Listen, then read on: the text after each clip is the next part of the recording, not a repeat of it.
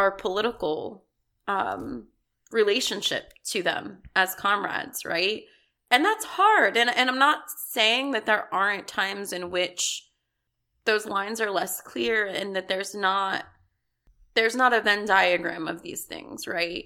But overall, um, you know, I, I think people have a really difficult time.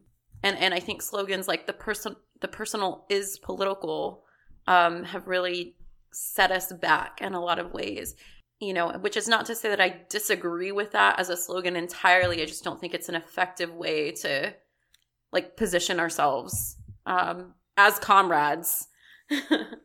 yeah. Right.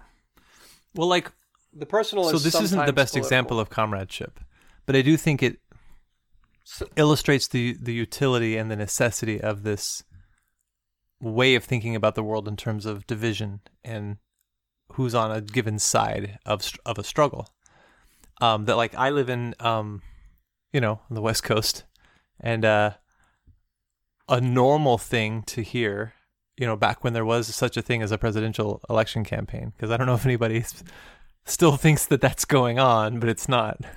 um, but you know that there was this like liberal concern about the fact that so many people who voted for Donald Trump could vote for Bernie Sanders instead which is to say like these are people I don't like, these are people I don't agree with, and so on, right?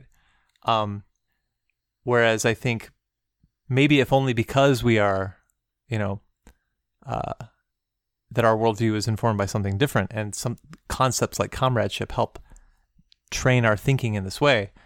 What I see is just fellow workers who uh, have mixed ideas. Some of them are horrible ideas, some of them aren't, right?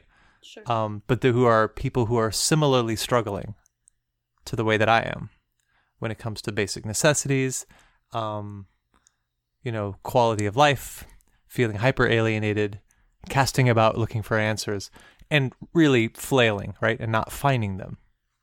So for the liberal, you see people with bad ideas. And for the socialist, you see people who are desperate enough to grapple with bad ideas. So this notion of comradeship, I think, is is more, I think, more specific than that.